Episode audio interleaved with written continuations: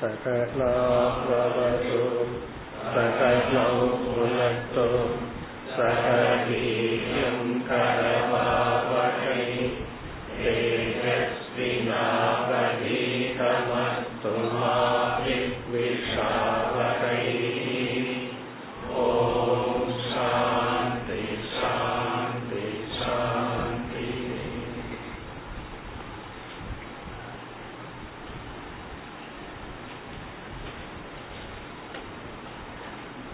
இருपति ओन्पदावद् श्लोकम्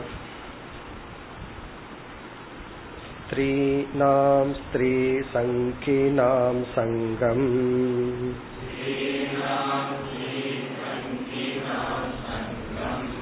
त्यक्त्वा दूरत आत्मवान् क्षेमे विविक्त आसीनः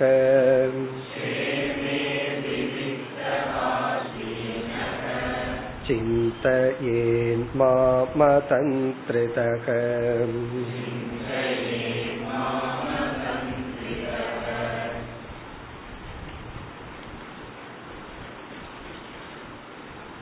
பக்தி என்ற சாதனையை பற்றி பகவான் பேசிக்கொண்டு வருகின்றார் பக்தியை பற்றி இறுதியாக இருபத்தி ஏழாவது ஸ்லோகத்திலிருந்து முப்பதாவது ஸ்லோகம் வரை உபாயத்தை பகவான் பேசுகின்றார். பக்தி உபாயம்.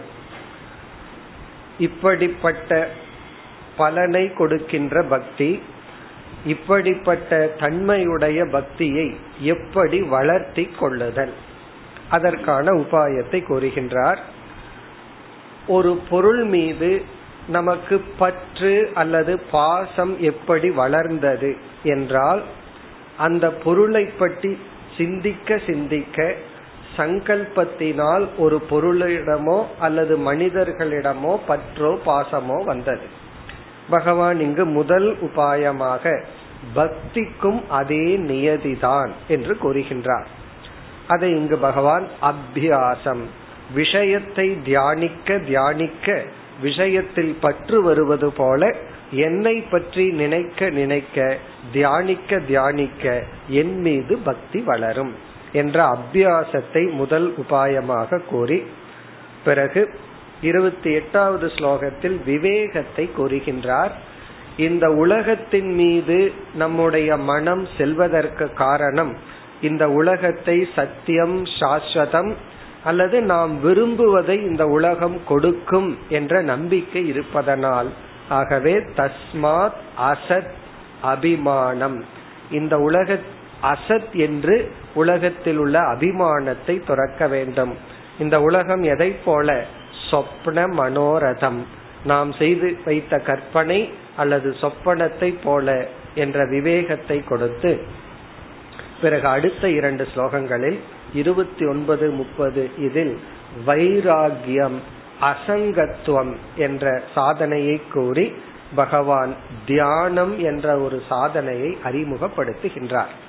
முதல்ல அபியாசம்னு சொன்ன பகவான் இங்கு தியானத்தை அறிமுகப்படுத்துகின்றார்.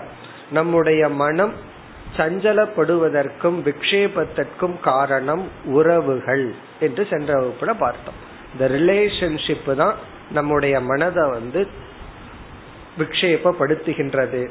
ஆகவே சங்கம் தியக்துவா. சங்கத்தை விட்டு க்ஷேமே விவிக்தே ஆசீனக. விவிக்தே க்ஷேமே ஆசீனக. தூய்மையான தனிமையான இடத்தில் அமர்ந்து.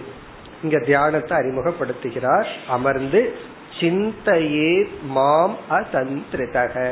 அதந்திரிதக என்றால் சோம்பலை விட்டு மீண்டும் மீண்டும் முயற்சி செய்து மாம் சிந்தையே என்னை தியானிக்க வேண்டும் இனி அடுத்த ஸ்லோகத்தில் இந்த அசங்கத்துவத்தை வலியுறுத்தி பக்தி என்ற தலைப்பு நிறைவு செய்யப்படுகின்றது முப்பதாவது ஸ்லோகம் न तथास्य भवेत् क्लेशः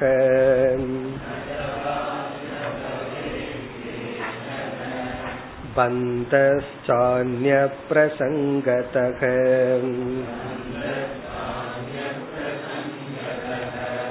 योषित् सङ्घात् यथा पुंसः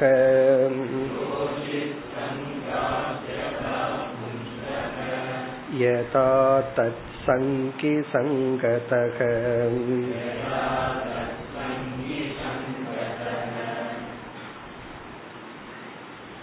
முதல் வரியில் மிக தெளிவாக பகவான் கூறுகின்றார் நம்முடைய மனதில் வருகின்ற பாதிப்புகள் சங்கடங்கள் இதெல்லாம் உறவுகள்னால ரிலேஷன்ஷிப்னால தான் வருது.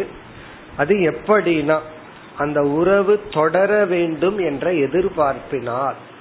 ஒருவர் நம் மீது அன்பு செலுத்தி நம் மீது ஒரு ஸ்ரத்தையுடன் அன்புடன் நம்பிக்கையுடன் இருந்தால் பாசத்துடன் இருந்தால் நம்ம மைண்ட் என்ன எதிர்பார்க்குது அது அப்படியே தொடர்ந்து இருக்கணும். குழந்தைய நம்ம வளர்த்தும் போது அந்த குழந்தை நம்ம கைய பிடிச்சு நடக்கும் பொழுது அந்த குழந்தைக்கு நம்ம கை வந்து பிசிக்கலா ஒரு ஆதாரம். ஏன்னா அது அந்த நேரத்துல அது தனியா நடந்து பழகல ஆனா கையை பிடிச்சு யாரு கூட்டிட்டு போறாங்களோ அவங்களுக்கு நான் ஒருத்தருக்கு பாதுகாப்பா இருக்கிறேன்னு மென்டலா அந்த குழந்தை ஆதாரமா இருக்கு. அந்த குழந்தைக்கு நம்ம வந்து நடந்து பழக்கி கொடுக்கும் பொழுது நமக்கு ஒரு சந்தோஷம். நான் இதை பண்றேன் அப்படின்னு. அது ஓட ஆரம்பிச்ச உடனே நம்ம பயம் வந்துடும். காரணம் என்ன? நான் யாருக்குமே ஒன்னும் பண்ணலையே. அந்த குழந்தை என்னை விட்டு போகுதே. அப்ப இந்த உறவு என்ன ஆகுதுன்னா யாராவது நம்ம விட்டு போன உடனே நம்ம மனதில் ஒரு பாதுகாப்பின்மை இன்செக்யூரிட்டி வருது. அதைத்தான் பகவான் சொல்றார். நமக்கு வர்ற பந்தங்கள் குறிப்பா மனித இனத்துக்கு வர்ற பந்தம் வந்து ரிலேஷன்ஷிப் எல்லா விதமான ரிலேஷன்ஷிப் அது வந்து தாய் கணவன் மனைவியா இருக்கலாம் குழந்தை தந்தையா இருக்கலாம் ஃப்ரெண்ட்ஷிப்பா இருக்கலாம். எல்லாமே ரிலேஷன்ஷிப்ல தான் ப்ராப்ளம் வேற விதத்துல அவ்வளவு தூரம் பாதிக்கப்படலைன்னு முதல் வரியில சொல்ற ந ததா பவேத் கிளேஷக. அஸ்ய ஒரு சாதகனுக்கு கிளேஷக அப்படின்னா மனதுல வர்ற சோகம் துயரம் கஷ்டங்கள். அதாவது சஞ்சலம் விக்ஷேபம். மனதுல வர்ற ஒரு பழு ஒரு ஒரு வெயிட் ஒரு பெயின் கிளேஷக. மானச கிளேஷக ததா ந பவேத். அதாவது இதுக்கு மேல வேற விதத்துல வராது. எப்படின்னா அந்நிய பிரசங்கதக. அந்நிய பிரசங்கம்னா வேற ரீசன் வேற காரணத்தினால பந்தக ததா நபவே இந்த அளவுக்கு மனசுல பந்தம் வராது சஞ்சலம் சங்கடம் வராது. நம்ம யோசிச்சு பார்த்தோம் அப்படின்னா ஒரு பொருள் உடைஞ்சிருக்கு ஏதாவது ஒண்ணு இழந்திருக்கிறத நினைச்சு துயரப்பட்டது குறைவா இருக்கும். ரிலேஷன்ஷிப் மனித உறவுல துயரப்பட்டது தான் அதிகமா இருக்கும். அதனால பகவான் சொல்றாரு பந்தக கிளேஷக ததா நபவே இந்த மாதிரி இருக்காது. எதை காட்டிலும் அந்நிய பிரசங்கதக பிரசங்கம்னா காரணம். வேறு காரணத்திலிருந்து வர்ற பாதிப்பு உறவுனால வர்ற பாதிப்பை விட அதிகமா இருக்காது. ஆகவே என்னன்னா அந்த சங்கத்தை நாம் விட வேண்டும். ஏன்னா நம்மளுடைய எமோஷன் உணர்வுகளை எல்லாம் நம்ம என்ன பண்ணி இருக்கிறோம் பகவானை தவிர மற்ற மனிதர்கள் மீது இன்வெஸ்ட்மெண்ட் பண்ணி வச்சிருக்கிறோம். பகவான் வந்து ரீஇன்வெஸ்ட்மெண்ட் பிளான் சொல்றார். நீ என்ன பண்ணு? அதை எடுத்து ஏன்னா அது வந்து என்னைக்கு அந்த இன்வெஸ்ட்மெண்ட் இல்லாம போகுதோ நமக்கு கொஞ்சம் இன்ட்ரெஸ்ட் அதிகமா வருதுன்னு தானே இன்வெஸ்ட் பண்றோம். கடைசியில போய் பார்த்தோம்னா அந்த பில்டிங்கே அங்க இருக்காது. அந்த மாதிரி வேண்டாம். நான் மெதுவா கொடுத்தாலும் குறைவா கொடுத்தாலும் கொடுத்துட்டே இருப்பேன். ஆகவே நீ என்ன பண்ணுனா உன்னுடைய உணர்வுகளை என் மீது நீ செலுத்த வேண்டும். நம்ம அந்த பக்திக்கு லட்சணத்தை பார்த்திருக்கிறோம். நம்மளுடைய அன்புங்கிற உணர்வு இறைவன் மீது செலுத்தப்பட்டால் அது பக்தி. இங்க பகவான் வந்து நீ மற்ற இடத்துல செலுத்தி அதனால வர்ற பாதை அதனால வர்ற கிளேசம் பந்தம் அதுதான் அதிகம். மற்றதுனால நீ பெருசா பந்தப்படுவதில்லை. இப்ப நீ இரண்டாவது வரையில அதே கருத்தை சொல்றார். யோஷித் சங்காத் யதா பும்சக இங்க இந்த இடத்துல யோஷித்ங்கிற சொல் உறவுகளை குறிக்கின்றது. பெண் உறவு போன்ற அனைத்து சங்கத்தினால் யதா பும்சக மனிதனுக்கு எப்படி கிளேஷம் வருதோ அதை விட அதிகமான கிளேஷம் வேற எதுனாலும் வருவதில்லை. கடைசியில ஒரு எக்ஸாம்பிள் ஏதா தத் சங்க சங்கீதக. தத் சங்க சங்கிதகன உறவுகளினுடைய சங்கத்தினால் பாதிக்கப்பட்டவனுக்கு எப்படி மனம் கிளேசமாகுதோ அதுபோல வேற காரணத்துல வருவதில்லை. இப்ப இதுல இருந்து என்ன பகவான் சொல்ல விரும்புறாருன்னா அனித்தியமான உறவுகளிடத்தில் முழுமையாக மனதை கொடுக்காமல் நம்ம உறவுகள்னாலதான் பக்குவப்படுறோம்ங்கிறது உண்மை. ஆனா அது லட்சியம் அல்ல அது ஒரு சாதனை. எல்லா ரிலேஷன்ஷிப் உறவுகளும் இடையில வந்து கொஞ்ச நாள் இருந்துட்டு போகும். அது வந்து சாஸ்வதம் அல்ல என்று வைராகியம் விவேகம் அபியாசம் தியானம் இவைகளை பக்தியை வளர்த்துவதற்கு சாதனையாக பகவான் கூறி இந்த ஸ்லோகத்துடன் பக்தி என்ற தலைப்பானது நிறைவு பெறுகிறது. இந்த அத்தியாயம் எப்படி ஆரம்பிக்கப்பட்டது? உத்தவர் ஒரு கேள்வி கேட்டார். பல சாதனைகள் ஆன்மீகத்தில் கூறப்பட்டுள்ளது. அதுல எல்லாமே முக்கியமா அல்லது ஏதோ ஒன்றுதான் முக்கியமா? அதுக்கு பகவானுடைய பதில் பக்தி ஒன்றுதான் முக்கியம். அதுக்கு நம்ம பார்த்த விளக்கம் பக்தி என்பது ஒரு குறிப்பிட்ட சாதனை அல்ல. நாம் செய்கின்ற அனைத்து சாதனைக்குள்ளும் இருக்க வேண்டிய ஒரு பாவனை. அந்த பக்தியுடன் நம்ம வந்து சேவை செய்தா அது வந்து கர்மயோகம். பக்தி இல்லாம சேவை செய்தால் அது அந்த லைன்ஸ் கிளப்ல எல்லாம் போய் பண்ற மாதிரி அது. அது ஒரு பொழுதுபோக்கு. அது ஒரு புண்ணியம் கொடுக்கும். அந்த புண்ணியம் நமக்கு வந்து சொர்க்கத்தை கொடுக்கலாம். ஆனா சித்த சுத்திய கொடுக்காது. மன தூய்மையை கொடுக்கின்ற புண்ணியத்தை நாம் பக்தி என்ற உணர்வு பூர்வமாக இருந்து கொண்டு நாம் எந்த சாதனை செய்தாலும் அது பலன் கிடைக்கும். இப்ப சில ஆயுர்வேதிக் ஹாஸ்பிட்டல் அல்லது எங்காவது போனோம்னா வெயிட்டை குறைக்கிறதுக்கு உபவாசம் இருக்க சொல்லுவாங்க. வேற காரணம் கிடையாது சார். கொஞ்சம் பட்னி போட்டா வெயிட் குறையும். அப்ப அந்த இடத்துல உபவாசம் இருக்கிற புண்ணியம் வருமானா வராது. விரதம் இருக்கிற புண்ணியம் எல்லாம் ஹாஸ்பிட்டல்ல போய் வரும்னா வராது. அங்க என்ன வரும்னா பணத்தை கொடுத்துட்டு வெயிட்ட குறைச்சிட்டு வருவோம். எல்லாம் திருஷ்ட பலன் தான். அதே இது நான் வந்து இந்த இறைவனுக்காக செவ்வாய்க்கிழமை சாப்பிட மாட்டேன் வியாழக்கிழமை சாப்பிட மாட்டேன்னு பகவான நினைச்சு நம்ம விரதம் இருந்தோம் அப்படின்னா அங்க டூ இன் ஒன் வெயிட்டும் குறையும். புண்ணியமும் வரும். அதனால நம்ம கலாச்சாரம் என்னைக்குமே டூ இன் ஒன்னா இருக்கு. இப்பெல்லாம் பிரிச்சுட்டாங்க. பகவான பிரிச்சுட்டு வெயிட் குறைக்கணுமா? இதை பண்ணுனா. அதைத்தான் நம்ம சொல்லி வச்சிருக்கிறோம். ஒவ்வொரு நாளும் ஒவ்வொரு விரதம் இருங்க அப்படின்னு சொல்லி. அப்ப இந்த பக்திங்கிற உணர்வுடன் நாம சாப்பிடாம இருந்தா அது விரதம் அது ஒரு புதிய புண்ணியத்தை கொடுக்கும். அது சித்த சுத்திய கொடுக்கும். இப்ப அந்த கருத்தை தான் நம்ம பக்தின்னு பார்த்திருக்கிறோம். பிறகு வந்து பகவான் பக்தியை பற்றி சொல்லும் பொழுது சில முக்கியமான கருத்தெல்லாம் சொன்னார். பக்தனை ஒரு என்கரேஜ்மெண்ட் பண்ணார். முதல்ல வந்து பக்தனுக்கு வந்து இந்திரிய கட்டுப்பாடு மனக்கட்டுப்பாடு இருக்கும்னார். பிறகு என்ன சொன்னார் பகவான்? என்னுடைய பக்தனுக்கு சில பலகீனங்கள் இருந்தாலும் அவன் அழிந்து விட மாட்டான்.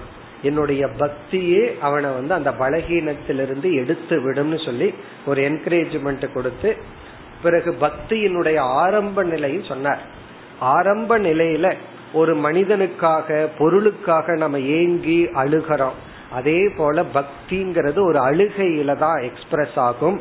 என்ன நினைச்சு என்னுடைய பெருமைகளை நினைச்சு யார் அழுது தன்னை மறந்து வெர்க்கத்தை விட்டு வாயை விட்டு நாமத்தை எல்லாம் யார் சொல்கிறார்களோ அதுதான் பக்தியினுடைய ஆரம்பம்னு சொல்லி பிறகு பக்தியினுடைய உபாயத்துடன் முடித்தார். முடிக்கும் பொழுது விவிக்தே க்ஷேமே ஆசீனகன் சொன்னார். தனிமையான இடத்தில் தூய்மையான இடத்தில் அமர்ந்து தியானம் செய்துன்னு சொன்னார். ஆகவே உத்தவருக்கு இப்போ தியானத்தை பற்றி கொஞ்சம் தெரிந்து கொள்ளணும்னு ஆசைப்பட்டு இனி ஒரு கேள்வி கேட்கின்றார். அது தியானத்தை பற்றிய கேள்வி. இனி இந்த அத்தியாயம் முடியும் வரை நமக்கு தலைப்பு வந்து தியானம். இனி முப்பத்தி ஓராவது ஸ்லோகம் உத்தவருடைய கேள்வி. यथा त्वामरविन्दाक्ष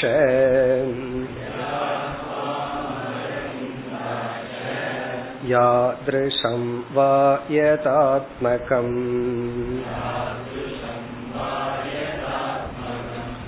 ध्यायेन्मुमुक्षुरेतन्मे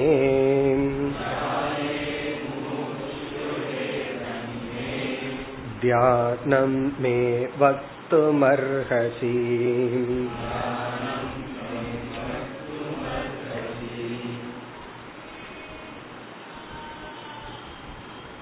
இந்த ஸ்லோகத்தினுடைய கடைசி பகுதியை பார்த்தால் தியானம் மே வத்தும் அர்ஹசி மே எனக்கு தியானம் என்றால் தியானத்தை பற்றி வத்தும் அர்ஹசி நீங்கள் உபதேசித்து அருள வேண்டும்.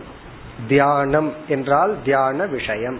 தியானத்தை பற்றி எனக்கு உபதேசம் செய்வீர்கள் ஆக காரணம் என்ன? நீங்கள் வந்து தியானத்தின் மூலமா பக்தியை வளர்க்க முடியும் சொன்னீர்கள். தூய்மையான இடத்தில் அம தனிமையான இடத்தில் அமர்ந்து சிந்திக்க வேண்டும்னு சொன்னீர்கள். ஆகவே அந்த தியானத்தை பற்றி எனக்கு விளக்கமாக கூறுங்கள். அதை நான் பயிற்சி செய்து என்னுடைய பக்தியை நான் வளர்த்தி கொள்ள விரும்புகின்றேன். இதுதான் கேள்வி. இதில் மூன்று கேள்வியை தியானத்தை பற்றி கேட்கின்றார். தியானத்தை பற்றி மூன்று கேள்விகள் இங்கு கேட்கப்படுகிறது. முதல் வரியில வந்து யதாத்வாம் அரவிந்தாக்ஷ அரவிந்த அக்ஷ என்று பகவானை அழைக்கின்றார். அக்ஷன கண் அரவிந்தம்னா தாமரை. தாமரை இதழ் போல கண்களை உடைய இறைவா என்று இறைவனை அழைத்து பக்திய பற்றி கேட்கிறார்.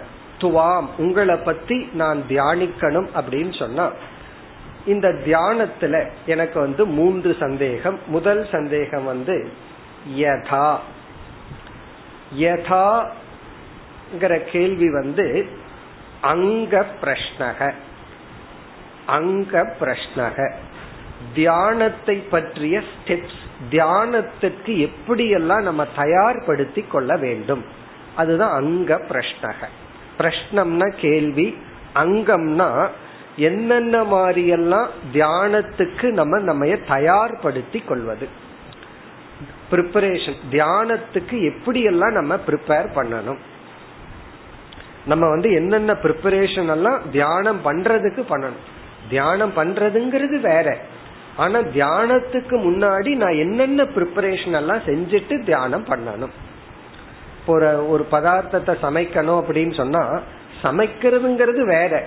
அதுக்கு முன்னாடி என்ன என்னென்னலாம் ரெடியா எடுத்து வச்சுக்கணும்னு கேக்குறமல்ல அதே போல என்னென்னலாம் ரெடியா எடுத்து வச்சுட்டு சமையல ஆரம்பிக்கலாம்னு சொல்றது போல நான் என்னென்னலாம் என்ன ரெடி பண்ணிட்டு தியானத்தை ஆரம்பிப்பது?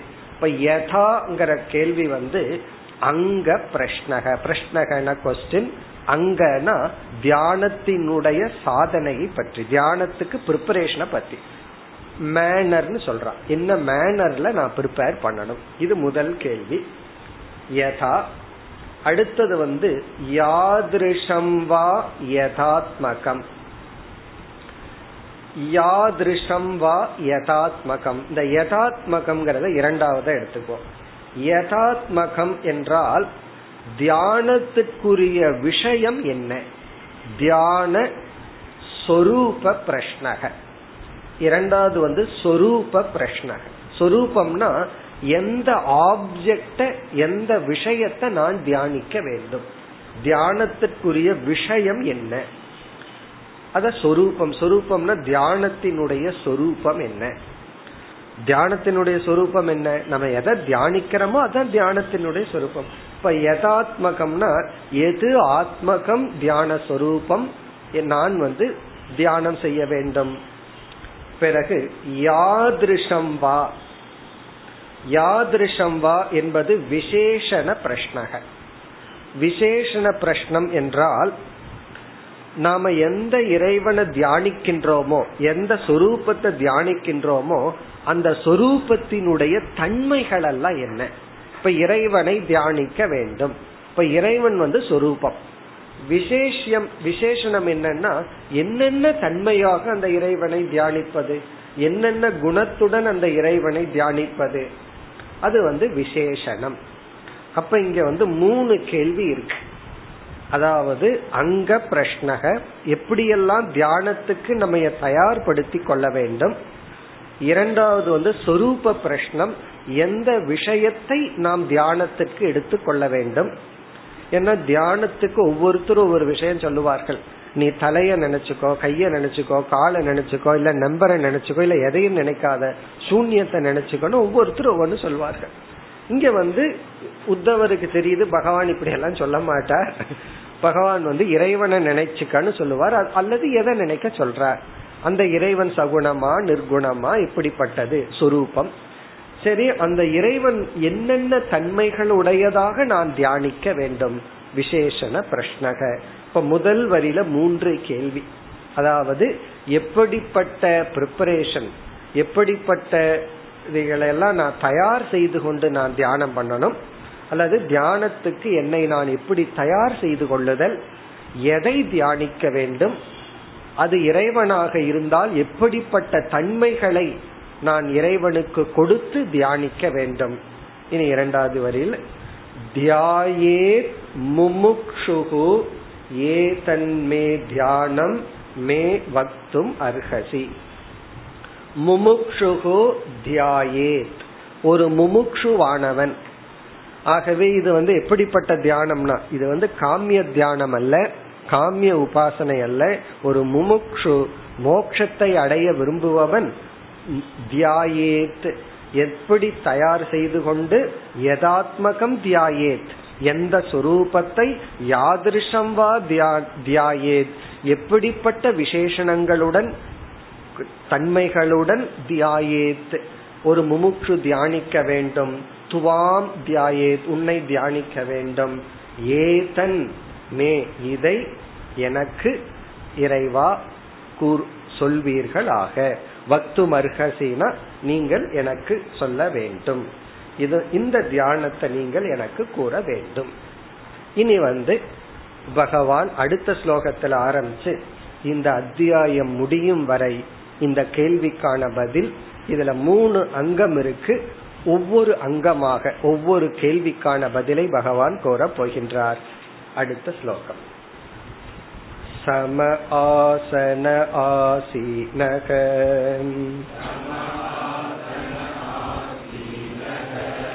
समकायो यथा सुखम् हस्ताबुत्सङ्ग आधाय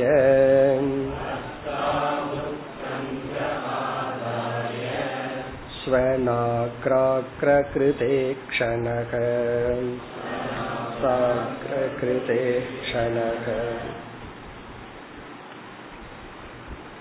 முப்பத்தி இரண்டாவது ஸ்லோகத்திலிருந்து முப்பத்தி ஐந்தாவது ஸ்லோகம் வரை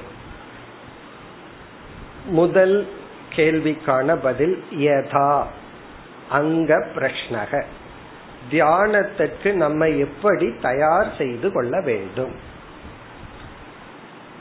ஒரு தியானம்ங்கிற சாதனையை செய்வதற்கு முன்னாடி நம்ம என்னென்ன விதத்துல தயார் செய்து கொண்டு தியானத்திற்குள் செல்ல வேண்டும்.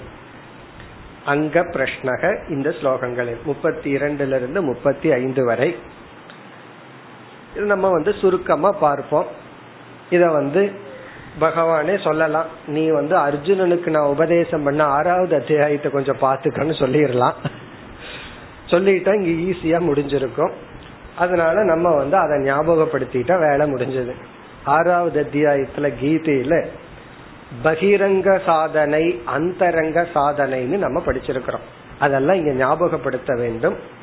பகவான் இங்க சுருக்கமா சொல்லி உள்ளார். ஆகவே நம்ம அதை சுருக்கமா ஞாபகப்படுத்தி கொள்ளலாம். பகிரங்க சாதனை அந்தரங்க சாதனைன்னு என்ன?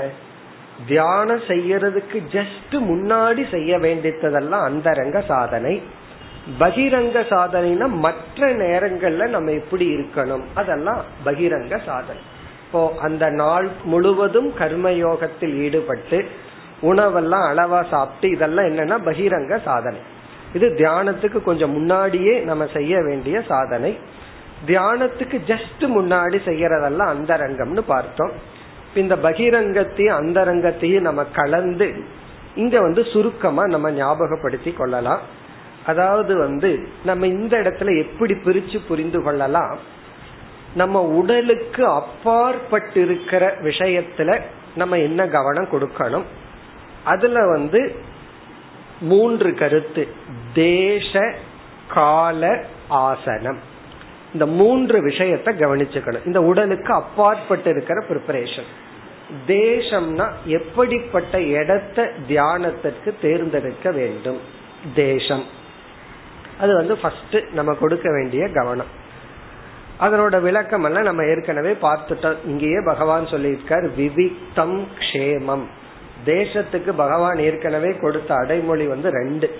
விவிக்தமான தேசம். விவிக்தம்னா கொஞ்சம் தனிமையா இருக்கணும்.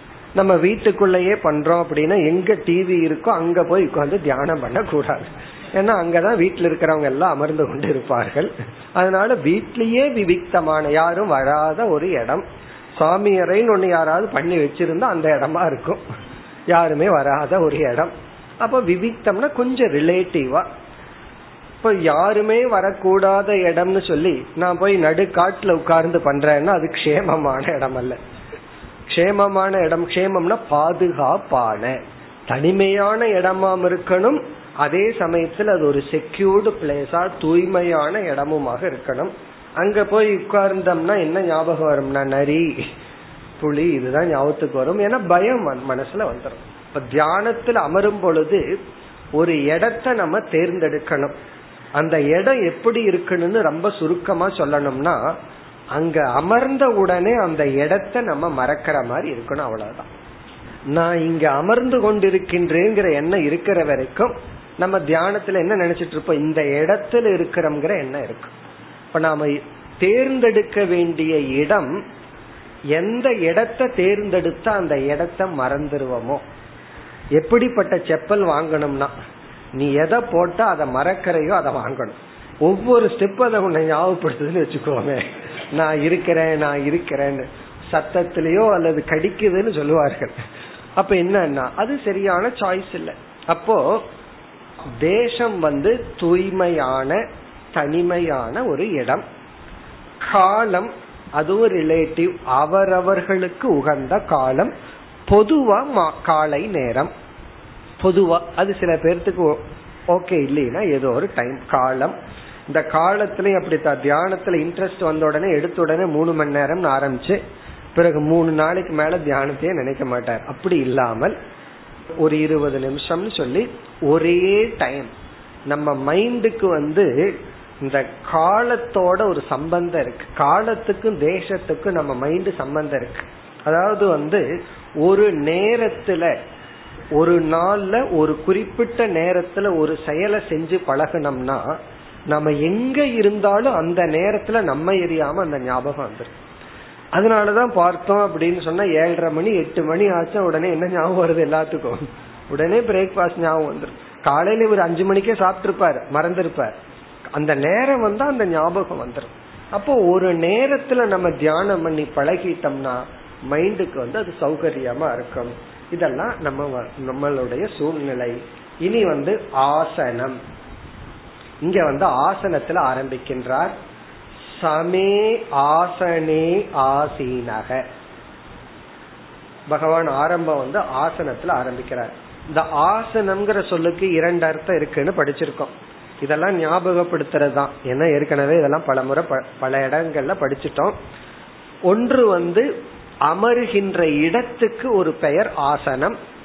இரண்டாவது வந்து அமர்கின்ற விதம். எப்படி அமர்றமோ அதற்கும் ஆசனம்னு பேரு. எங்கு அமர்கின்றோமோ அதற்கும் ஆசனம்னு பேரு. இந்த ஆசனம்ங்கிறதுக்கு ரெண்டு அர்த்தம் இருக்கு. இங்க வந்து ஃபர்ஸ்ட் வந்து பகவான் அமர்கின்ற ஆசனத்தை சொல்றார். எப்படிப்பட்ட சமே ஆசனே ஆசீனக. சமமான ஆசனத்தில் அமர்ந்து. ஆசீனகன அமர்ந்து ஆசனேன ஆசனத்தில் சமமான. இந்த துவைக்கிறதுக்கு ஒரு கல் வச்சிருப்பாங்களே அதுல போய் உட்காந்து தியானம் பண்ணக்கூடாது. சில பேர் அதுலயும் உட்காந்து பண்ற ஆளுகள்லாம் உண்டு. அது மெடிடேஷன் டைரக்டா போயிரும்னு சொல்லி அது மேல எல்லாம் உட்காந்து சில பேர் செய்வார்கள். அப்படி இல்லாம ஆசனம். இதெல்லாம் கீதையில நம்ம படிச்சுட்டோம். இந்த ஆசனம் கடினமாகவும் இருக்கக்கூடாது மென்மையா இருக்கக்கூடாது அப்படின்னு நம்ம படிச்சிருக்கிறோம். அதெல்லாம் ஞாபகப்படுத்திக்கணும். அதாவது சமமான அதாவது மேடு பள்ளம் இல்லாமல் கம்ஃபர்டபுளா இருக்கிற மாதிரி ஒரு ஆசனத்தில் தூய்மையான இடத்தில் சற்று தனிமையான இடத்தில் யாரும் நம்ம கவனிக்காத இடத்தில் நாம் அமர்ந்து இது வந்து உடலுக்கு அப்பாற்பட்டது. இனி பிரிப்பரேஷன்ல வந்து நம்ம இந்த இடத்துல எப்படி படிக்கலாம்? அஞ்சு கோஷங்கள்ல என்னென்ன பண்ணணும்? அதுவும் ஒரு இடத்துல பார்த்திருக்கிறோம். அதையும் இப்ப ஞாபகப்படுத்திக்கலாம். இப்ப அன்னமய கோஷம் எப்படி இருக்கணும்?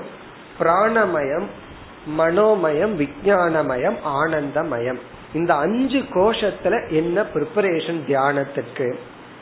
அதெல்லாம் இந்த ஸ்லோகங்கள்லயே பகவான் சொல்ற இனி அடுத்த பகுதி அதில் ஆரம்பிச்சு ஒவ்வொரு கோஷத்துல நீ என்ன ப்ரிப்பரேஷன் செஞ்சுட்டு தியானம் செய்தால் உன்னால தியானம் நன்கு செய்ய முடியும். எதுவுமே ஒன்றை நம்ம செய்யணும் அப்படின்னா ப்ரிப்பரேஷன் ரொம்ப முக்கியம். எந்த ஒரு காரியத்தையுமே ஒரு நிலத்துல போய் உழுகணும்னு சொன்னாவே அதுக்குன்னு ஒரு ட்ரெஸ் கோட் இருக்கு. பேண்ட் ஷர்ட் டை எல்லாம் போட்டு போய் அதை பண்ண முடியாது. அல்லது ஒரு மாதிரி வேஷ்டி கட்டிட்டு போனா அதை சரி பண்றதுக்கு தான் சரியா இருக்குமே அந்த வேலையும் கூட ஒழுங்கா பண்ண முடியாது. அந்தந்த வேலைக்குங்கிற ட்ரெஸ் கோடே இருக்கு. அதை போட்டு அதை பண்ணணும்னா அதுவும் கூட ஹெல்ப்ஃபுல்லா இருக்கும். அப்படி தியானம் என்ற ஒரு சாதனைக்கு உடல்ல ஆரம்பிச்சு ஆனந்தமய கோஷம் வரை நம்ம என்னென்ன ப்ரிப்பரேஷன் எல்லாம் செஞ்சிட்டோம்னா தியானம் வந்து ஆரம்பிக்கிறதுக்கு சுலபமா இருக்கும். தியானமே அவ்வளவு சுலபமான காரியம் அல்ல. அது ஆரம்பிச்சு அது செய்யறதே கடினம். அதுவும் ப்ரிப்பேர்டா இல்லைன்னா எப்படி செய்ய முடியும். அதனால அத பகவான் இங்கு சொல்கின்றார். அதை நம்ம சுருக்கமா பார்க்க போறோம். இனி அடுத்த பகுதியில அன்னமய கோஷத்துக்கு பகவான் வர்ற தியானத்துல அன்னமய கோஷத்தினுடைய ரோல் என்ன பங்கு என்ன? அடுத்த பகுதி. அதாவது வந்து சமகாயக யதா சுகம். இந்த அன்னமய கோஷம் தியானத்துல எப்படி இருக்கணுமா? சமகாயக. காயகன உடல் அன்னமய கோஷக. சமக அப்படின்னு சொன்னா நேராக இருக்க வேண்டும். நேராக இருக்க வேண்டும் சம காயக சரி ஆசனம் எப்படிப்பட்ட ஆசனத்துல அமர வேண்டும்? எத்தனையோ விதமான ஆசனங்கள் இருக்கு. எந்த ஆசனத்துல அமரணும்? யதா சுகம். பகவான் எவ்வளவு ஃப்ரீடம் கொடுத்திருக்காருன்னு பார்ப்போம். யதா சுகம்னா எப்படி அமர்ந்தா உனக்கு சௌகரியமா இருக்குமோ அப்படி அமர்ந்து கொள் இதுக்கு மேல ஃப்ரீடம் நமக்கு கொடுக்க முடியாது. யதா சுகம். ஏன்னா நான் பத்மாசனத்துல உட்கார்ந்தா தான் தியானம் வரும்னா இவர் உட்கார்ந்துருவார். அப்புறம் மீண்டும் அவரை நார்மலுக்கு கொண்டு வர்றதுக்கு நாலு ஆள் வேணும். அதெல்லாம் பிரிச்சு விடுறதுக்கு ஏன்னா சில பேர் தியானத்தை ஆரம்பிக்கிறதே எழுபது வயசுலதான் ஆரம்பிப்பார்கள். அவர்களுக்கு எப்படி மடங்கும்? அதனால பகவான் வந்து ஒரு லைசன்ஸ் கொடுத்துட்டார் யதா சுகம்.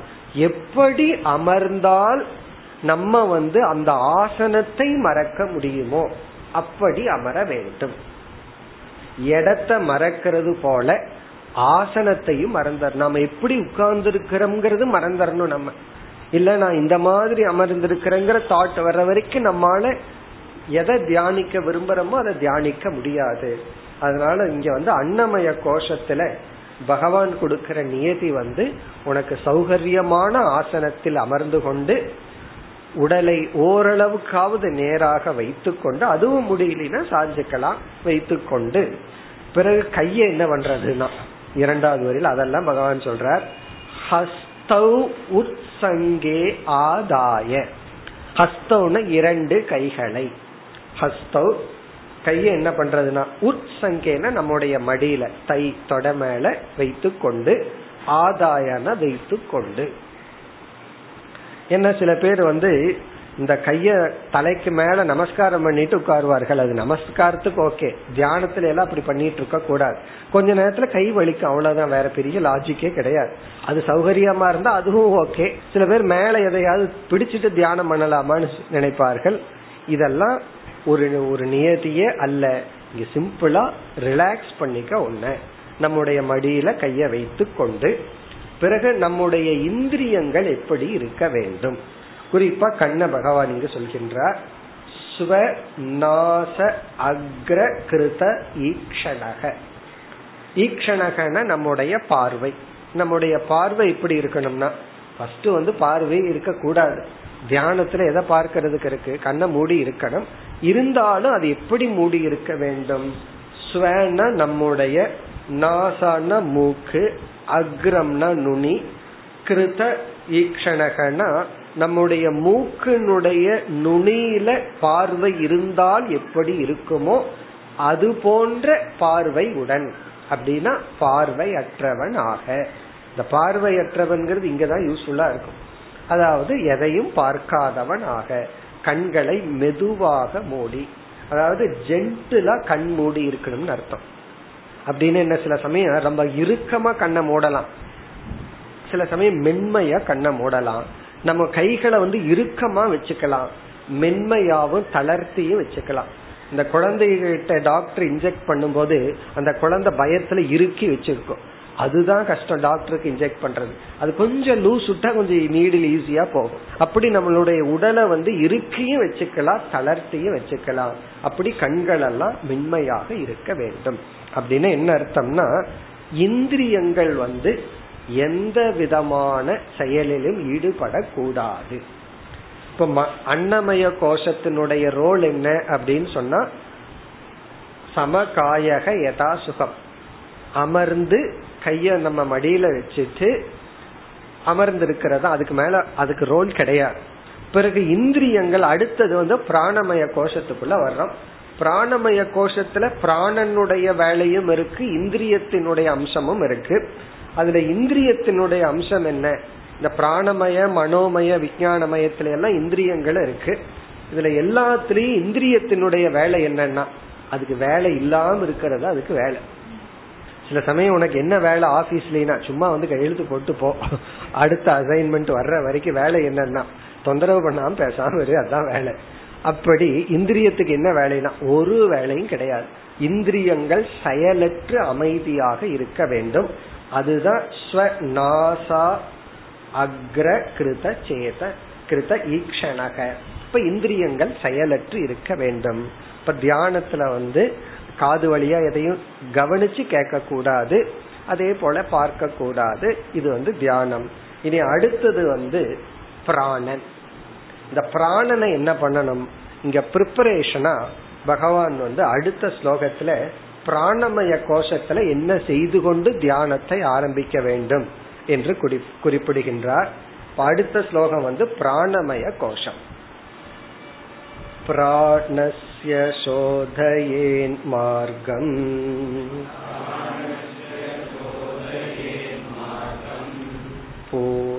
पूरकुम्भकरे च कैः विपर्ययेनापि शनैः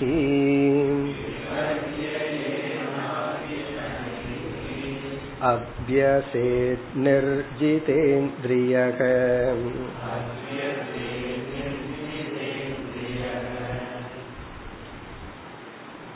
தியானத்தை ஆரம்பிப்பதற்கு முன் ஒரு எளிமையான பிராணாயாமத்தை மேற்கொண்டு ஆரம்பிக்க வேண்டும் என்று பகவான் குறிப்பிடுகின்றார். ஏன்னா பிராணனுடைய செயலுக்கும் மனதினுடைய செயலுக்கும் ரொம்ப சம்பந்தம் இருக்கு. அதனால பிராணனை அமைதிப்படுத்தி பிறகு மனசுக்கு வரணும்னு சொல்ற முதல்ல உடலை அமைதிப்படுத்திட்டோம். பேசாம உட்கார வச்சுட்டோம். ஒன்னும் பண்ணாம இரு அப்படின்னு. அடுத்தது வந்து இந்திரியங்களை அமைதிப்படுத்திடணும் அப்படின்னு சொன்னார்.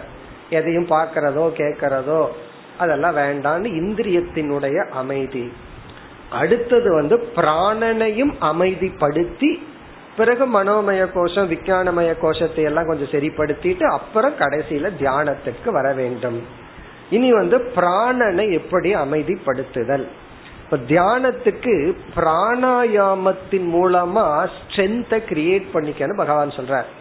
இங்க பிராணனை அமைதிப்படுத்துறதன் மூலமாக இங்க ஒரு விதமான பிராணாயாமத்துல ஈடுபட்டு இங்க தியானத்திற்கு உன்னை தயார்படுத்திக்க சொல்ற இங்க தியானத்துல அமர்ந்த உடனே நமக்கு இரண்டு விதமான டிஸ்ட்ராக்ஷன் வரும். ஒன்று வந்து சத்துவ குணத்தில் இருந்துட்டா பிரச்சனையே இல்லை. நம்ம மனசு நார்மலா சத்துவத்தில் இல்லாம எதுல இருக்கும்? ரஜஸ்லயோ தமஸ்லயோ இருக்கும். தியானத்துல அமரும் பொழுது ரஜோ குணத்தினுடைய தூண்டுதல்ல மனசு இருந்தா விக்ஷேபம். மனசு எதையாவது வேகமா சிந்திக்கும். தமோ குணத்தினுடைய பிடியில மனசு இருக்கும் பொழுது தியானத்தில் அமர்ந்தால். ஏன்னா நம்ம தியானத்தில் அமரும் போது எந்த குணத்தின் வசத்தில் அமர்றோம்ங்கிறது முக்கியம். இந்த தமோ குணத்தினுடைய பிடியில இருந்து தியானத்தில் அமர்ந்தோம்னா உடனே தூங்குறதுக்கு மனது போயிடும் அப்படியே தூக்க வந்துடும் அப்ப மனசு என்ன ஆகும் தமோ குணத்துல தூண்டுதல்ல இருந்து தியானத்துல போனா தூக்கம் வரும். ரஜோ குணத்திலிருந்து தியானத்துக்கு போனோம்னா விக்ஷேபம் வரும். இந்த இரண்டுக்கு சொல்யூஷன் என்னன்னா பகவான் இங்க வந்து பிராணாயாமம்னு சொல்றார். நீ கொஞ்சம் ஒரு இங்க சொல்ற பிராணாயாமம் பண்ணிட்டு தியானம் பண்ணுனா இந்த ரெண்டு விதமான ப்ராப்ளத்திலிருந்து சால்வ் பண்ணலாங்கிற. பிராணாயாமம் பண்ணணும்னா தூக்கம் எல்லாம் போயிடும் இந்த மூச்சு பயிற்சி பண்ணணும் அப்படின்னா இருக்கிற தூக்கம் எல்லாம் போயிடும் அதனாலதான் சம்டைம் கிளாஸ்ல உட்கார்ந்துருக்கும் போது தூக்கம் வந்துடுதுன்னு வச்சுக்கோமே. அது வந்து நம்மனால அல்ல சப்ஜெக்ட்னாலையும் வரலாம். சில சமயம் நம்ம சத்துவத்துலதான் இருப்போம். சப்ஜெக்ட் அப்படி இருக்கும். என்னதான் சத்துவமா இருந்தாலும் ஒருத்தர் அப்படித்தான் சொன்னாரு. ரொம்ப ஃப்ரெஷ்ஷா இருந்த சப்ஜெக்ட் நம்ம அடுத்திடுது. எவ்வளவு ஃப்ரெஷ்ஷா இருந்தாலும் இந்த சப்ஜெக்ட் அப்படி இருந்ததுன்னா என்ன பண்ணிடும்னா அடிச்சிடுச்சுனாரு அடிச்சு போட்டுடுது சாமிஜினார். நல்ல வேலை நீங்க பாக்கல அப்படின்னா அப்ப என்னன்னா தூக்கம் வருது. இது ஒரு ப்ராப்ளம் அல்லது ரஜோ குணத்தில் இருந்தாலும் ரொம்ப விக்ஷேபம். மனது ஏதாவது ஒரு கோபம் பொறாமை ஏதாவது யார்கிட்ட சண்டை போட்டுட்டு இங்க வந்திருப்போம். நேர ஃபைட்டை முடிச்சுட்டு கிளாஸுக்கு வந்துருப்போம். வச்சுக்குமா அது அடிக்கடி அப்படி ஆகும். அப்ப என்ன ஆகும்னா மைண்ட் வந்து என்ன பண்ணிட்டு இருக்கும் அந்த சஞ்சலவ அவன் என்ன சொன்னா நான் என்ன திருப்பி சொன்னேன் இதை நினைச்சிட்டு இருக்கோம் இந்த பிராணாயாமம் என்ன பண்ணுமா ரஜோகுண வேகத்தை தடுத்து தமோ குண சோம்பலையும் நீக்குகிறது. ரஜோகுண வேகத்தை தடுத்துட்டா உடனே தூங்க போயிருவோம் அதுவும் இல்லாம ஏன்னா ரஜோகுணம் குறைஞ்சதுன்னா சத்துவத்துக்கு போறது பொதுவா கீழே தான் மைண்ட் இறங்கும். தமோ குணத்துக்கு போயிருவோம் இந்த பிராணாயாமம் என்ன பண்ணுதான் தமோ குணத்திலிருந்தும் நம்ம விடுவிக்கின்றது. இப்ப பிராணாயாமத்துக்கு எவ்வளவு சக்தி இருக்கு பாருங்க தமோ குணத்திலிருந்து எடுக்குது. ரஜோ குணத்திலிருந்து நம்ம எடுக்குது. எடுத்த பிறகு மீதி என்ன குணம் இருக்கு?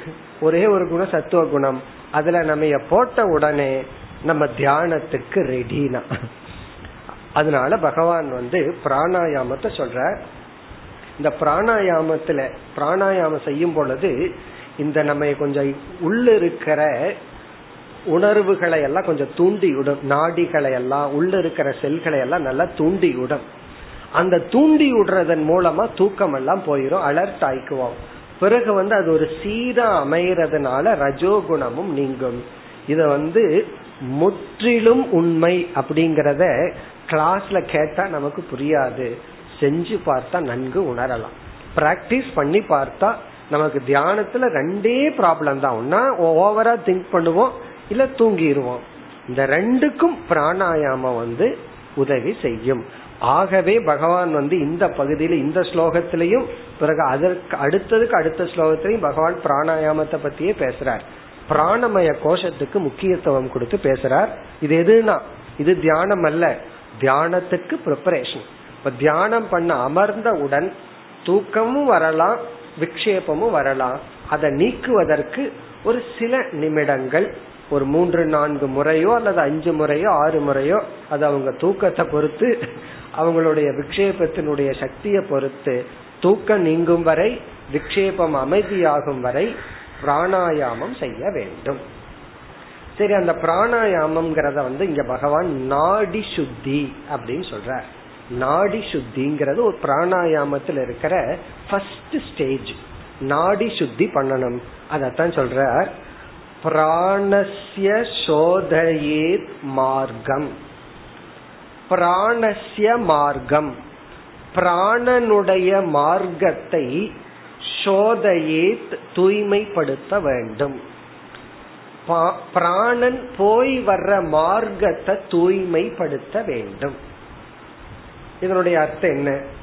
அதாவது பிராணன் எதன் வழியா நமக்குள்ள போயிட்டு வருதோ அத வந்து சாஸ்திரத்துல நாடி என்று சொல்கிறார்கள். அந்த நாடிங்கிறது நரம்புன்னு நம்ம பொருள் எடுத்துக்கொள்ள கூடாது. அது வந்து போய் வர்ற பாதை.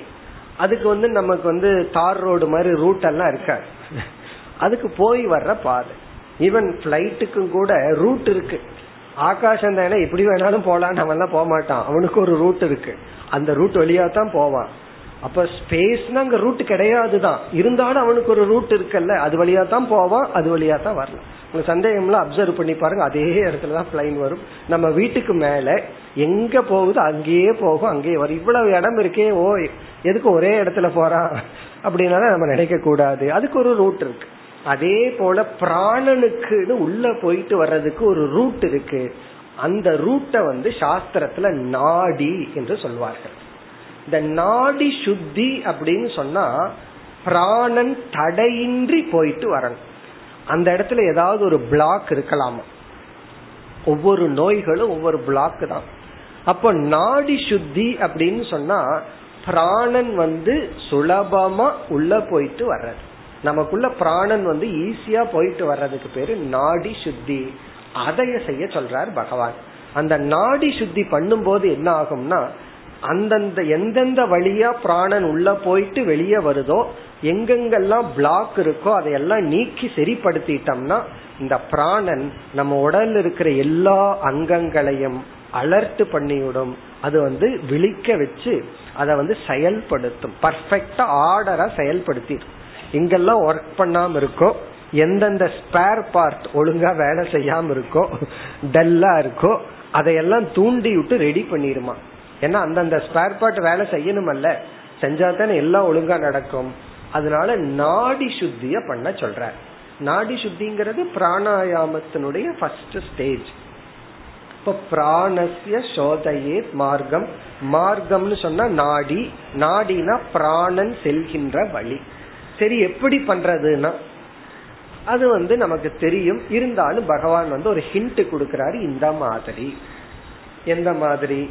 பூர கும்பக ரேச்ச கைகி பூரக ரேச்சக கும்பக பிராணாயாமத்தின் மூலமாக. இதெல்லாம் நமக்கும் தெரிஞ்சிருக்கும். அல்லது தெரியல அப்படின்னா ஒழுங்கா யாரு இதெல்லாம் படிச்சிருக்கிறாங்களோ அவங்க கிட்ட கேட்டு இந்த பிராணாயாமம் மட்டும் பண்ணணும். நம்ம புஸ்தகத்துல படிச்சுட்டு பண்ணக்கூடாது.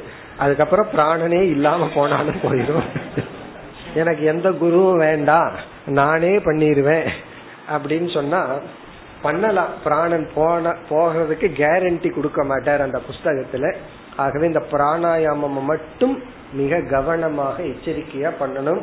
ஏன்னா இது டைரக்டா ரிலேட்டட் டு மைண்ட் நேர மனசோட சம்பந்தம். பிராணாயாமம் பண்ணி பெனிஃபிட் அடைஞ்சவங்க இருக்காங்களோ இல்லையோ மனது பாதிக்கப்பட்டவங்க ரொம்ப பேர் இருக்காங்க. மனசு ரொம்ப பாதிக்கப்பட்டும் தூக்கங்கிடும் பைத்தியமே பிடிச்சாலும் பிடிக்கும் இல்ல ஓவரா தூக்கம் வரும் ஏதாவது பண்ணி விட்டுரும். அதனால கவனமாக இருக்கணும். ஏன்னா இது வந்து இதுலோட விளையாடக்கூடாது. சில பேர் தண்ணியோட விளையாடாத நெருப்போட விளையாடாதம்பாங்க. பிராணனோட விளையாடக்கூடாது. நம்ம வந்து பிராணாயாமத்தோட விளையாடக்கூடாது. ஆசனமாவது ஏதாவது தப்பா பண்ணாலும் பெருசா டேமேஜ் இருக்காது. ஆனா இதெல்லாம் தவறா பண்ணிட்டா டேமேஜ் இருக்கும். அதனால பகவான் ஹிண்ட் கொடுக்கிறார். பூரக பூரக்கம்னா காற்ற உள்ள நிரப்புறதுக்கு பேரு பூரக்கம்.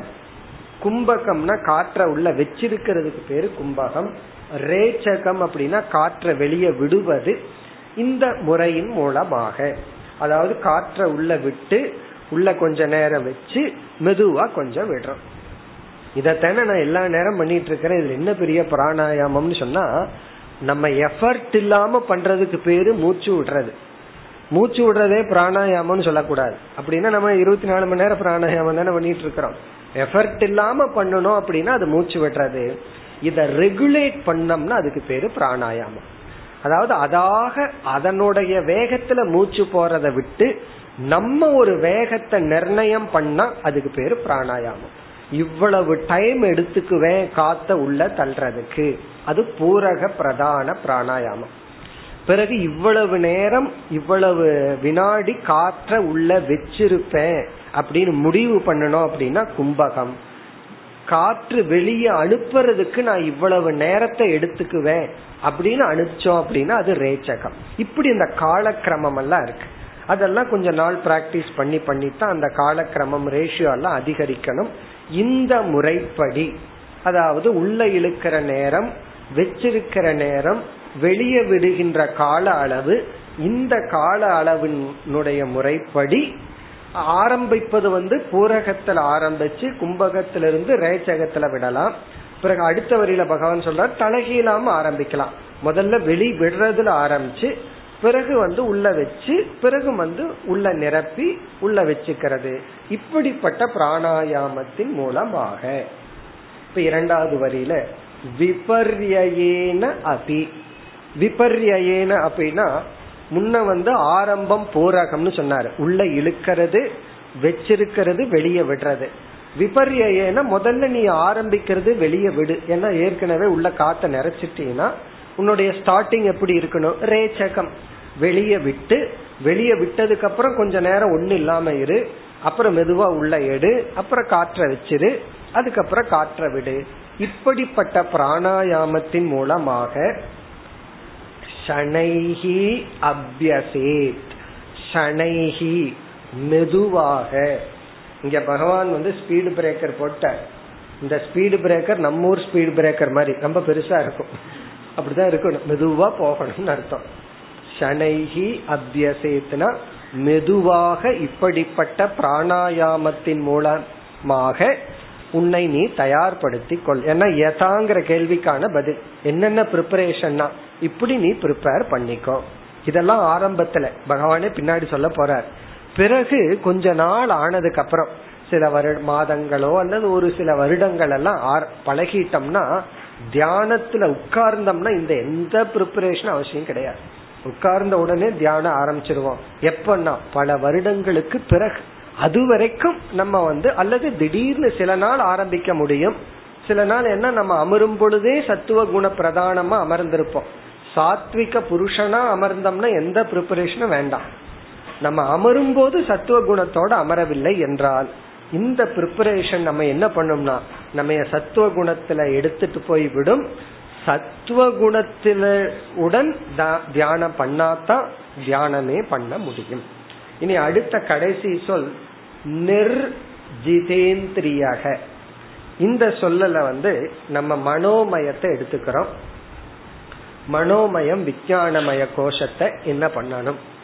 இந்த மனோமய கோஷத்துல என்ன ப்ரிப்பரேஷன்னா தியானம் செய்யும் போது நமக்கு எந்த விதமான எமோஷன் ஸ்ட்ராங்கா இருக்க கூடாது அதாவது கோபம் வெறுப்பு சந்தோஷம் எதுவுமே ஓவர் ஸ்ட்ராங்கா இருக்க கூடாது அதான் மனோமய கோஷத்துல. எமோஷன்ஸ் கொஞ்சம் பேலன்ஸ்டா இருக்கு ரொம்ப ஓவர் எமோஷன் நமக்கு இருந்ததுன்னா அந்த நேரத்துல தியானம் பண்ண கூடாது நமக்கு விரும்பிய ஒருத்தர் வீட்டுல இறந்துட்டாங்க. உடனே போய் அவங்களுக்கு அட்வைஸ் பண்ணக்கூடாது. தியானம் பண்ணு துக்கம் போயிருன்னு சொல்லக்கூடாது. ஏன்னா அவன் ஏற்கனவே அந்த துக்கத்தில் இருக்கான். ஒரு ஒரு எமோஷன் அதிகமா இருக்கும்போது தியானம் பண்ணா அந்த தியானம் அந்த எமோஷனை இதை விட அதிகமாக்கிடும் துயரம் ரொம்ப இருக்கும்போது தியானம் பண்ணா துயரம் ரொம்ப அதிகமாகும். துயரத்தினுடைய உச்சகட்டத்தை பார்க்கணும்னா துயரத்தில் இருக்கும்போது தியானம் பண்ணணும். அதே போல சந்தோஷம். சந்தோஷத்துல தியானம் பண்ண சந்தோஷம் அதிகமாகும். நம்ம தியானத்துல நம்ம மனதில் இருக்கிற எமோஷன் அப்படியே இரட்டிப்பாகும்.